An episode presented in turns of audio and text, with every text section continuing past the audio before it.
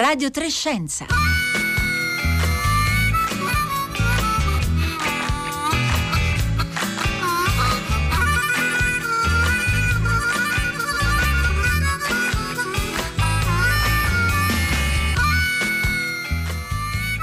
Giovedì 4 febbraio, buongiorno da Paolo Conte, benvenuti a Radio Trescenza.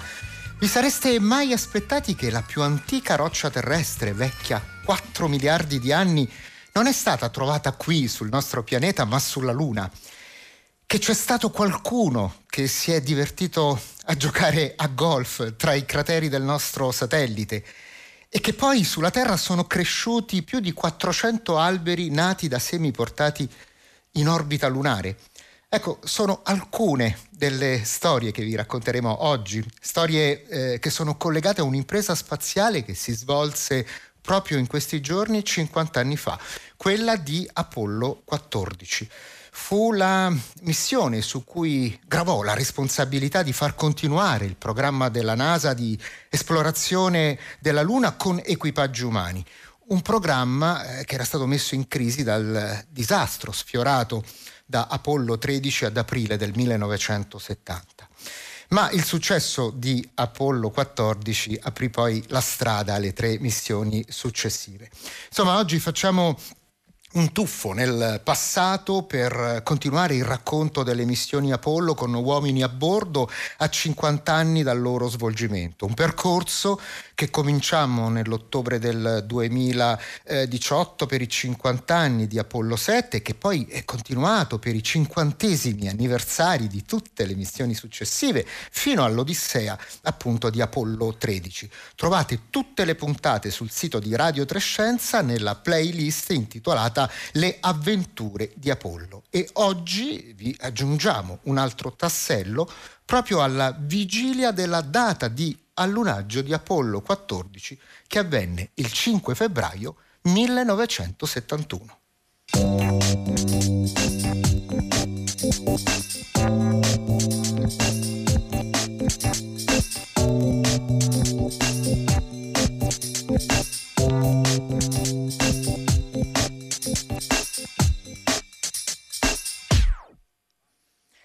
E allora, per parlare di Apollo 14 abbiamo in collegamento Skype il giornalista aerospaziale Antonio Locampo. Buongiorno. Buongiorno, buongiorno a lei e ai radioascoltatori. Buongiorno. Antonio Locampo, eh, lei nel 1996 pubblicò per l'editore Chiaramonte un libro intitolato Il ritorno sulla Luna, l'Apollo 14 e i suoi protagonisti. L'unica eh, monografia italiana dedicata a questa missione un libro che è stato anche un omaggio personale che lei eh, ha voluto fare all'impresa spaziale che lo ha portato ad appassionarsi di astronautica. Ecco, quali sono i ricordi che lei ha di quei giorni? Beh, sono ricordi naturalmente di un uh, bimbo dai, tra i 5 e i 6 anni, quindi i ricordi sono un pochettino confusi eh, sono diventati poi molto più nitidi successivamente perché poi subito dopo l'Apollo 14 avevo cominciato, pur essendo così piccolo di età, a documentarmi, a, a cercare fotografie soprattutto sulle, sulle, riviste. E quindi l'Apollo 15, dell'Apollo 15 un ricordo molto più nitido, ma l'Apollo 14 è stata la mia prima missione.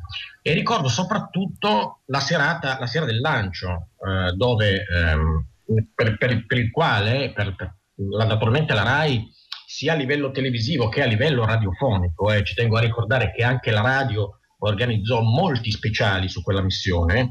Eh, il mio ricordo principale riguardò la, la, sera del lancio, che fu particolarmente emozionante perché fu il primo lancio di una missione Apollo con equipaggio eh, rinviato negli ultimi minuti prima della partenza. E questo sconvolse un attimino i programmi anche della, della, della nostra TV, perché eh, l'Apollo 14, a differenza di tutti i lanci precedenti che solitamente avvenivano nel pomeriggio, o nel primo, o nel primo pomeriggio nel tardo pomeriggio, avvenne invece in serata, quando alla domenica sera, ed era il 31 di gennaio, solitamente la serata canonica era dedicata allo sceneggiato. Quindi saltò lo sceneggiato, che tra l'altro non era roba da poco perché era un capolavoro come Guerra e Pace di Tolstoi, e fu sostituito evidentemente dallo speciale che Tito Stagno aveva condotto sulla partenza. Poi ci fu il temporale che arrivò improvvisamente a Cape Kennedy che quindi alla NASA evidentemente per evitare i guai che c'erano stati con Apollo 12 decisero di, di ritardare all'ultimo momento la partenza.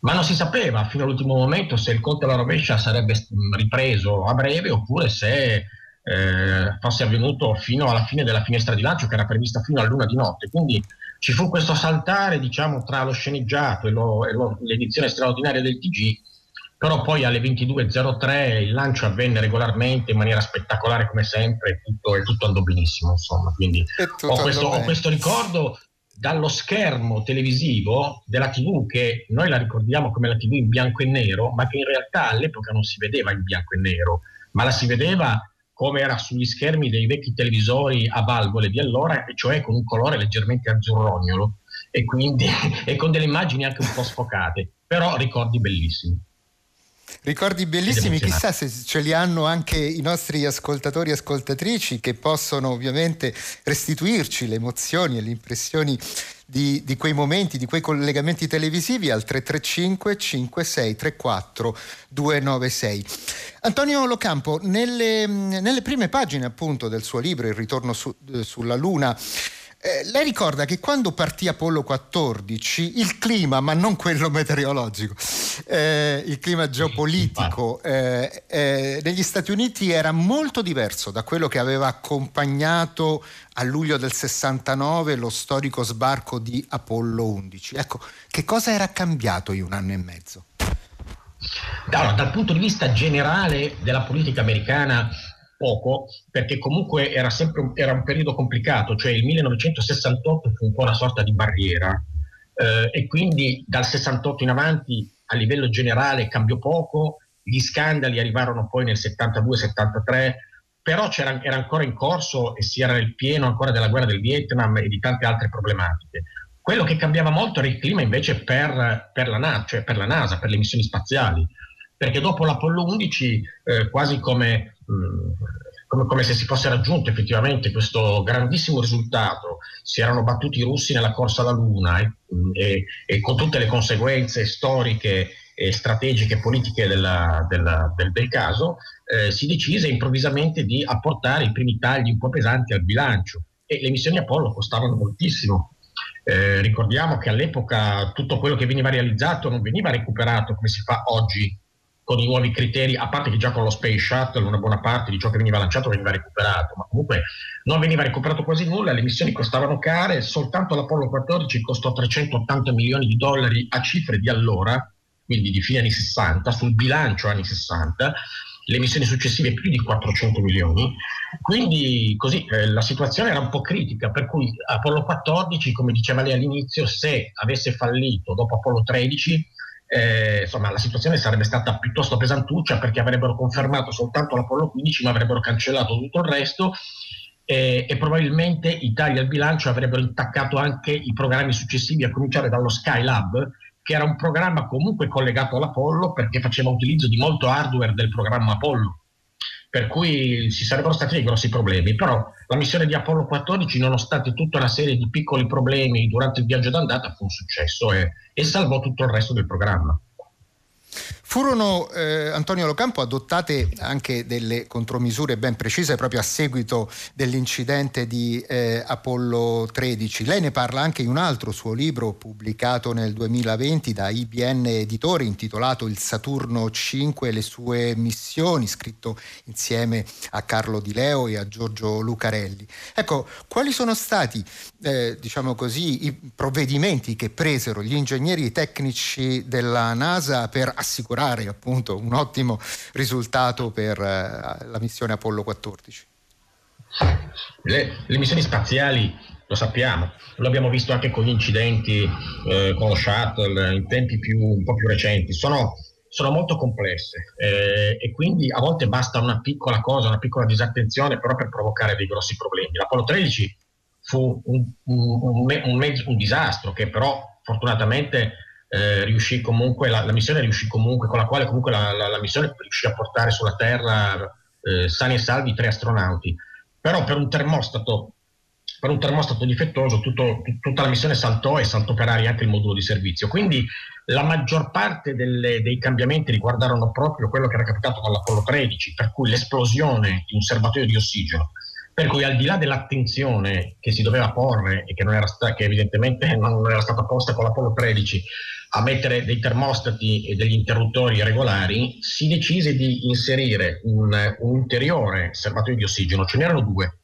Ne fu inserito un terzo un pochino distanziato dagli altri due perché così in caso di esplosione l'altro poteva rimanere sano lo, lo, lo, si verificò poi con, con, la, con, la, commissione d'inchiesta successiva ad Apollo 13 e poi soprattutto cambiarono i, i, i cablaggi dei, dei, dei, cavi, insomma c'erano centinaia e centinaia di metri di cavi che prima erano rivestiti in teflon o in materiale plastico, invece da quel momento vennero rivestiti in acciaio.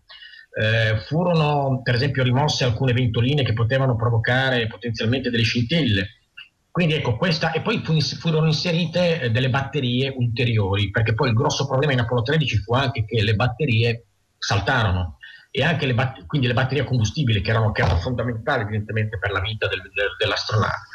E quindi questo fu sicuramente, queste furono le, le, le, modifiche principali. Qualche cambiamento fu fatto anche al razzo Saturno 5 che sempre in Apollo 13 ebbe qualche problema alla partenza perché le oscillazioni, alcune oscillazioni fecero spegnere prematuramente il motore centrale del secondo stadio, un problemino che si era verificato anche durante un test del Saturno 5 in una missione senza astronauti.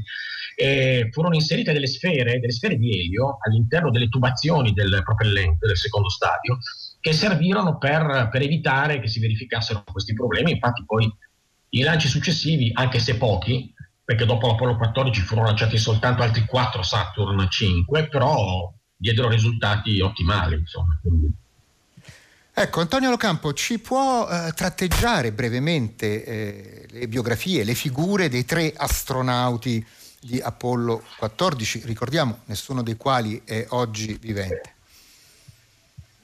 Sì, la, la, la, la figura principale, qualcuno all'epoca diceva anche un po' ingombrante, tra virgolette, perché era talmente popolare, degli astronauti era quella del comandante Alan Shepard. Devo dire, piccola parentesi personale, mi scuso per questo, il mio eroe fin da quando sono, da, da, dai tempi di quando ero bambino, proprio perché l'Apollo 14 è stata la mia prima missione. Poi per scoprire poi dopo che Shepard era stato anche un eroe per tutti gli americani e per, per buona parte del pianeta, insieme a Gagarin per esempio, perché lui fu il primo americano ad andare nello spazio e lo fece tre settimane dopo il volo storico di Gagarin.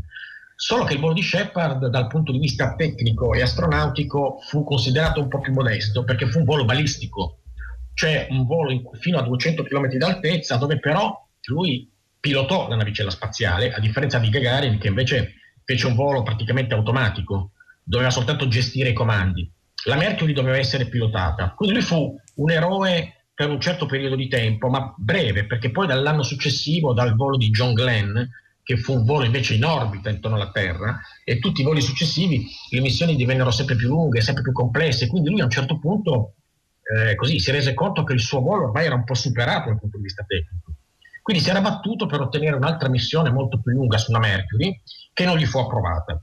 Gli fu dato il comando della prima missione Gemini, la Gemini 3, ma in quel periodo cominciò ad accusare dei disturbi, dei problemi, eh, lui, era, lui, pensava che si trattasse di una, di una, labirintite, invece si trattava di qualcosa di molto più serio, della sindrome di Meniere, che per un astronauta ed un pilota era letale. Significava praticamente non poter più volare né su aeroplani eh, né su, tantomeno su veicoli spaziali. Quindi lui per sei o sette anni fu, uh, a lui fu affidato diciamo, il, ruolo di, il ruolo di capo dell'ufficio astronauti insieme al suo amico, tra l'altro dei primi astronauti della Mercury, Dick Slayton, che era il direttore degli equipaggi, e insieme a Slayton gestirono un po' tutta, tutto il programma dal punto di vista degli equipaggi per i Gemini, le prime missioni Apollo. Poi però nel 1968 si fece operare a Los Angeles dal problema all'orecchio e rientrò improvvisamente un po' a sorpresa nei ranghi degli astronauti. E quando rientrò lui andò dai capi della NASA e disse ma non mi avevate promesso qualche anno fa che se fossi rientrato dopo aver fatto un ottimo lavoro di tipo amministrativo mi avreste dato una missione spaziale importante, gli diedero l'Apollo 13. Eh. Però l'Apollo 13 era troppo vicina nel tempo e per un astronauta che era rimasto fuori dal servizio attivo come lui per molti anni era necessario maggiore, maggiore tempo per l'addestramento. Quindi chiesero quindi a Lovell e al suo equipaggio di passare dalla missione, 13 alla 14, dalla missione 14 alla 13 e a Shepard di passare dalla 13 alla 14. Insieme a lui c'erano due astronauti al loro primo volo nello spazio, che erano Stuart Rusa, il pilota del modulo di comando, e Ed Mitchell, pilota del modulo lunare, che era considerato come lo scienziato e il tecnologo degli astronauti. Apollo eh, 14, eh, Antonio Locampo, fu un successo non solo sotto il profilo ingegneristico, perché nonostante alcuni problemi tecnici, insomma, comunque la missione si svolse regolarmente, ma fu un successo anche per i risultati scientifici ottenuti. Quali sono quelli, secondo lei, più rilevanti? Ma i più importanti sono quelli eh, di cui un po' abbiamo accennato prima, cioè alle, alle modifiche che hanno reso più, più, sicuro il viaggio. E quelle modifiche hanno poi reso più sicuri anche i viaggi successivi e renderanno più sicuri anche i prossimi viaggi verso la Luna, quelli del programma Artemis che la NASA ha già avviato in collaborazione con altre nazioni, Europa compresa. Quindi questo è importante perché naturalmente, eh, come spesso succede eh, nel, nel, campo della ricerca eh, e delle sfide, delle grandi sfide tecnologiche, a volte gli incidenti poi possono sempre insegnare qualcosa. Per cui le modifiche innanzitutto e poi dal punto di vista scientifico, eh, naturalmente le rocce ecco. furono particolarmente preziose perché la, la ecco, zona di allunaggio... Prego, prego. Ecco, la, la, zona di allunaggio eh, era una zona particolare, era quella su cui doveva poi allunare Apollo 13. Apollo 13 Perché fu esatto. scelta proprio questa regione che si chiama Framauro? Cosa aveva di interessante da offrire? Framauro dal nome di un monaco e cartografo veneziano, tra l'altro del XV secolo, se non vado errato. Eh, sì, dunque, la, la, zona di Framauro era, era una, una, una zona situata tra il mare delle nubi e l'Oceano delle Tempeste, dove era comunque già allunato l'Apollo 12, era considerata particolarmente importante. Il punto in cui allunò l'Apollo 14 non era proprio quello preciso dell'Apollo 13, era spostato di alcuni chilometri perché si voleva, cioè gli scienziati volevano che gli astronauti esplorassero la, la vetta di un, di un, cratere abbastanza alto che si chiamava cratere a cono, proprio per la sua forma. Ehm, era una zona, insomma, ho parlato prima di mare delle nubi e di oceano delle tempeste. Ovviamente gli oceani, gli oceani e i mari lunari non contengono acqua, ovviamente, certo. ma sono delle grandi pianure che si sono formate miliardi di anni fa a causa di frequenti eruzioni vulcaniche. E sono chiamati mari perché hanno una, una, una colorazione più scura che deriva dal fatto che sono costituiti da materiale lavico solidificato come il basalto quindi l'Oceano delle Tempeste, per esempio, che è il più grande dei mari lunari, ha un'estensione di oltre 2 milioni di chilometri. La zona di Framauro è vicina all'Oceano delle Tempeste, ma era interessante perché eh, gli scienziati ritenevano, e fu confermato, che un, un grosso asteroide aveva colpito quella zona della Luna facendo fuoriuscire questo materiale lavico sulla superficie. Quindi molti dei campioni raccolti dagli astronauti eh, sono proprio campioni di, di, questa, di questo impatto apocalittico avvenuto in epoca remota. Ecco, quindi questo permise ovviamente eh, lo, la, la, ricostruzione delle fasi più antiche della storia della Luna, ma eh, alcuni dei campioni eh, portati a terra da Apollo 14 sono poi stati esaminati in anni successivi, anche recentemente, e a gennaio del 2019 è uscita una notizia che riguardava proprio un campione raccolto eh, dagli astronauti di Apollo 14 che ha veramente sorpreso la comunità scientifica. Una roccia chiamata eh, Big Bertha, del peso di quasi 9 kg, che aveva una inclusione particolarissima. Quale, Antonio Locampo? Era, era, un materiale considerato, studiato dal punto di vista chimico-fisico eh, di, di, provenienza terrestre. Eh, probabilmente nella, sulla Luna, si, per carità, non possiamo dire che sia pieno di, di, di materiale di, provenienza terrestre, ma ce n'è, ce n'è sicuramente perché questo, questo materiale proviene dal periodo di formazione della Luna, della Terra e quindi dell'intero Sistema Solare. E lo ricordiamo, all'epoca la Luna era molto, molto più vicina alla Terra, tra l'altro. Tra l'altro la Luna, ce lo, ce lo confermano proprio i, rifle- i retroriflettori laser posizionati dalle missioni Apollo, si allontana da noi sempre credo di qualche centimetro ogni anno. Quindi eh, all'epoca era molto più vicina e gli impatti di, di, di, asteroidi hanno portato evidentemente delle schegge di terra ad impattare la Luna. Per cui può sembrare paradossale, probabilmente eh, proprio nella zona di Framauro, eh, dove sono appunto allunati gli astronauti dell'Apollo 14, erano presenti alcune, alcuni, alcuni pezzettini di roccia terrestre che sono schizzati diciamo così, nel, sistema, nel, nel, nel sistema Terra-Luna e hanno impattato la Luna. Um, dei, dei 386 kg riportati a terra dagli astronauti delle missioni Apollo, per, per, le altre missioni non è stato trovato nulla di, di, questo tipo, qualche traccia è stata trovata invece sui campioni del, degli astronauti dell'Apollo 14, che lo ricordiamo hanno 4 4,3 miliardi di anni, sono, questa è la loro datazione. Quindi siamo veramente all'inizio, perché se la formazione del sistema solare è di 4 miliardi e mezzo, siamo veramente alla fase certo. iniziale. Eh? alle fasi iniziali. Antonio Locampo, Shepard e Mitchell fecero due attività extraveicolari sulla superficie sì. lunare e sul finire della seconda attività avvenne un episodio che vide protagonista il comandante Shepard, eh, un episodio che divertì molto gli americani, ma irritò moltissimo i vertici della NASA. Che cosa combinò il comandante?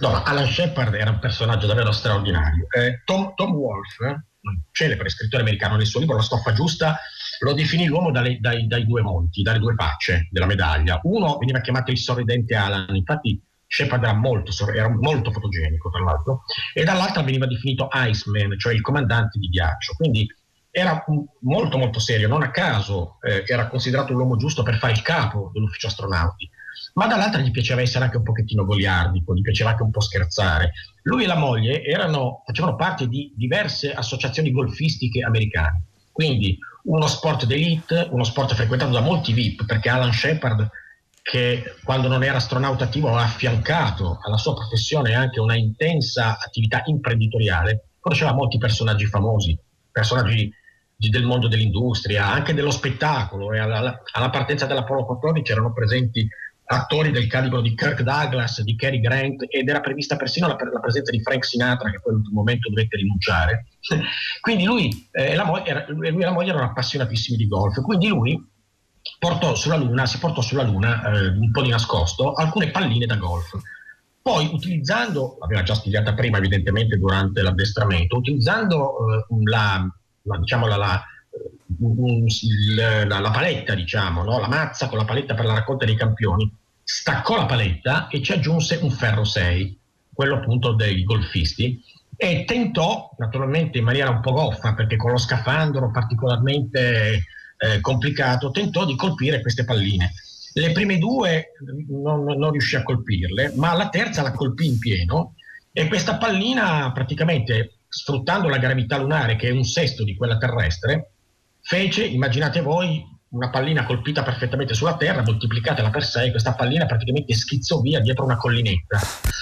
Quindi lui praticamente urlò la famosa frase miles and miles and miles, cioè famiglia, miglia e miglia, e naturalmente poi così, eh, fu, fu così un, un, un fuori programma al termine della seconda escursione lunare che, che, rese ancora più celebre questa missione. Naturalmente qualcuno a terra storse un po' il naso e disse ecco vedete non si può mai sapere cosa va a finire sull'Apollo, Alan si è portato queste, queste palline, però poi nessuno in realtà osò dirgli nulla perché comunque Shepard era, insomma, aveva, aveva il suo ufficio nei piani alti della NASA. Certo. Quindi, Certo, era, certo. Era, era, comunque, era, era, comunque, Alan Shepard, quindi non, alla, fine, alla, fine, perdonarono questa, questa, cosa un po' goliardica che però lui, lui, disse lo feci anche perché insomma le nostre passeggiate lunari diventavano a un certo punto un po' noiose, cioè eh, pensate che la seconda escursione lunare praticamente, nella seconda escursione lunare praticamente nella diretta televisiva gli astronauti non si vedevano ma si ascoltavano solamente. Fu, fu piazzata la telecamera da Mitchell e poi gli astronauti sparirono per la, per, la, per la, traversata, la salita sul cratere a cono. E quindi lui disse: Sapevamo di annoiare un po' il pubblico e volevamo fare questo fuori programma per divertirlo un po' di più, per svegliarlo un po' di più. Sì.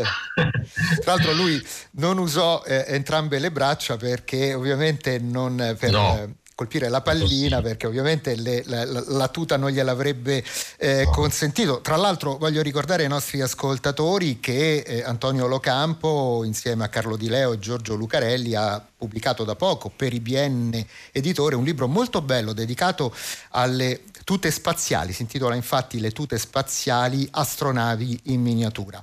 Però Antonio Locampo, volevo dedicare questi eh, ultimi 3-4 minuti Al, a un'altra eh, vicenda molto, molto affascinante, eh, a bordo del modulo lunare che era rimasto a girare intorno a, alla Luna mentre Mitchell e Shepard stavano sulla eh, superficie selenica, c'era Rusa ehm, e con lui 500 semi di varie specie di alberi che poi fra il 75 e il 76 vennero distribuiti in tutto il mondo per festeggiare il bicentenario degli Stati eh, Uniti. Ecco, che cosa sappiamo di, eh, di questi alberi? Sì, Stuart Rusa fu un astronauta straordinario perché eh, oltre alle difficoltà per l'aggancio che ci fu tra il modulo di comando e il modulo lunare nel viaggio di andata che poi riuscì a portare a termine, anche se solo al sesto tentativo, fu il primo astronauta scienziato praticamente a, a, realizzare tutta una serie di esperimenti scientifici interessati sui liquidi, per esempio, e, su, e su, come, su, come, riescono a mescolarsi alcuni liquidi, in particolare eh, in, diciamo in assenza di gravità. E lui una volta raccontò, per me fu veramente un'impresa particolare, perché io che sono stato un ingegnere, pilota militare, pilota collaudatore con 6.000 ore di volo alle spalle, diventare scienziato è stato veramente... però era stato addestrato da grandi scienziati. No, la curiosità era che lui aveva anche un contenitore con, con 500 semi eh, che, di, di, di, piante che una volta riportati a terra eh, praticamente sono poi, sono, sono poi, serviti per far crescere circa 400, circa, sì, 400 alberi eh, un, po', un, po', in giro per il mondo, insomma uno dei quali anche in Italia, la maggior parte ovviamente negli Stati Uniti. Questi, si voleva capire se questi semi, dopo essere stati nello spazio, in orbita intorno alla Luna, eh, avrebbero eh, reagito in maniera, in maniera particolare, in maniera diversa. Invece in realtà sono cresciuti regolarmente molti alberi come sequoie, sicomori, eh, in, varie, in, varie, zone. Per cui ehm, questi alberi sono ora conosciuti come, come, come, gli alberi della Luna e sono così un po' eh, un'insolita eredità della missione Apollo 14. Quindi ecco, in, realtà, in realtà sono considerati come semi della Luna, i moon trials, però in realtà eh, i semi si trovano all'interno, all'interno, del modulo di comando, anche perché soltanto dall'Apollo 15 fu inserito nel modulo di servizio dell'astronave una sorta di una piccola cargo bay dove, esposti, dove c'erano anche degli esperimenti che potevano essere esposti alla parte esterna dello spazio. Con l'Apollo 14 ancora gli esperimenti avvenivano all'interno. Quindi, quindi questi, questi, alberi della Luna sono sparsi nel, nel, un, po', un, po', qua e là e sono cresciuti regolarmente. Quindi senza problemi. Uno, se non sbaglio, anche, anche, a, anche a, Washington, forse credo, eh, davanti alla Casa sì, Bianca. Nel giardino, nel giardino esatto. della Casa Bianca, quello è un pino. Eh, esatto. mentre sul, sul, sul, sito di Radio Trescenza abbiamo messo la foto del sicomoro che si trova proprio di fronte al Kennedy eh, Space eh, Center. Eh, quello, della, quello, della, quello, della, Casa Bianca è un pino che è della stessa specie ehm, che, eh, del, del, del, pino che è stato piantato in Italia, lei lo ricordava prima, eh, eh appunto all'osservatorio astronomico di Tradate. Bene, eh, Antonio Locampo, sì, una, io la ringrazio. Un altro ricordo, un altro ricordo diciamo, della, della, presenza dell'Apollo 14, che non è una missione assolutamente indimenticabile, sì, insomma, sì, al di là del fatto mio personale, ma per tutti, Do- insomma, lo dobbiamo, Dobbiamo fermarci qui, grazie Antonio eh, Locampo, grazie autore di eh, Il ritorno sulla Luna, l'Apollo 14 e i suoi protagonisti, Chiaramonte Editore, di altri libri dedicati alle imprese spaziali che trovate elencati sul nostro sito nella pagina dedicata a questa puntata, andata in onda grazie a Marco Pompi in regia, a Mauro Tonini alla parte tecnica, a Roberta Fulci in redazione, a Marco Motta e Rossella Panarese, curatori di Radio Trescenza. Un saluto a tutti da parte di Paolo Conte che adesso passa il microfono ai colleghi del concerto del mattino, Marco Mauceri e Guido Zaccagnini.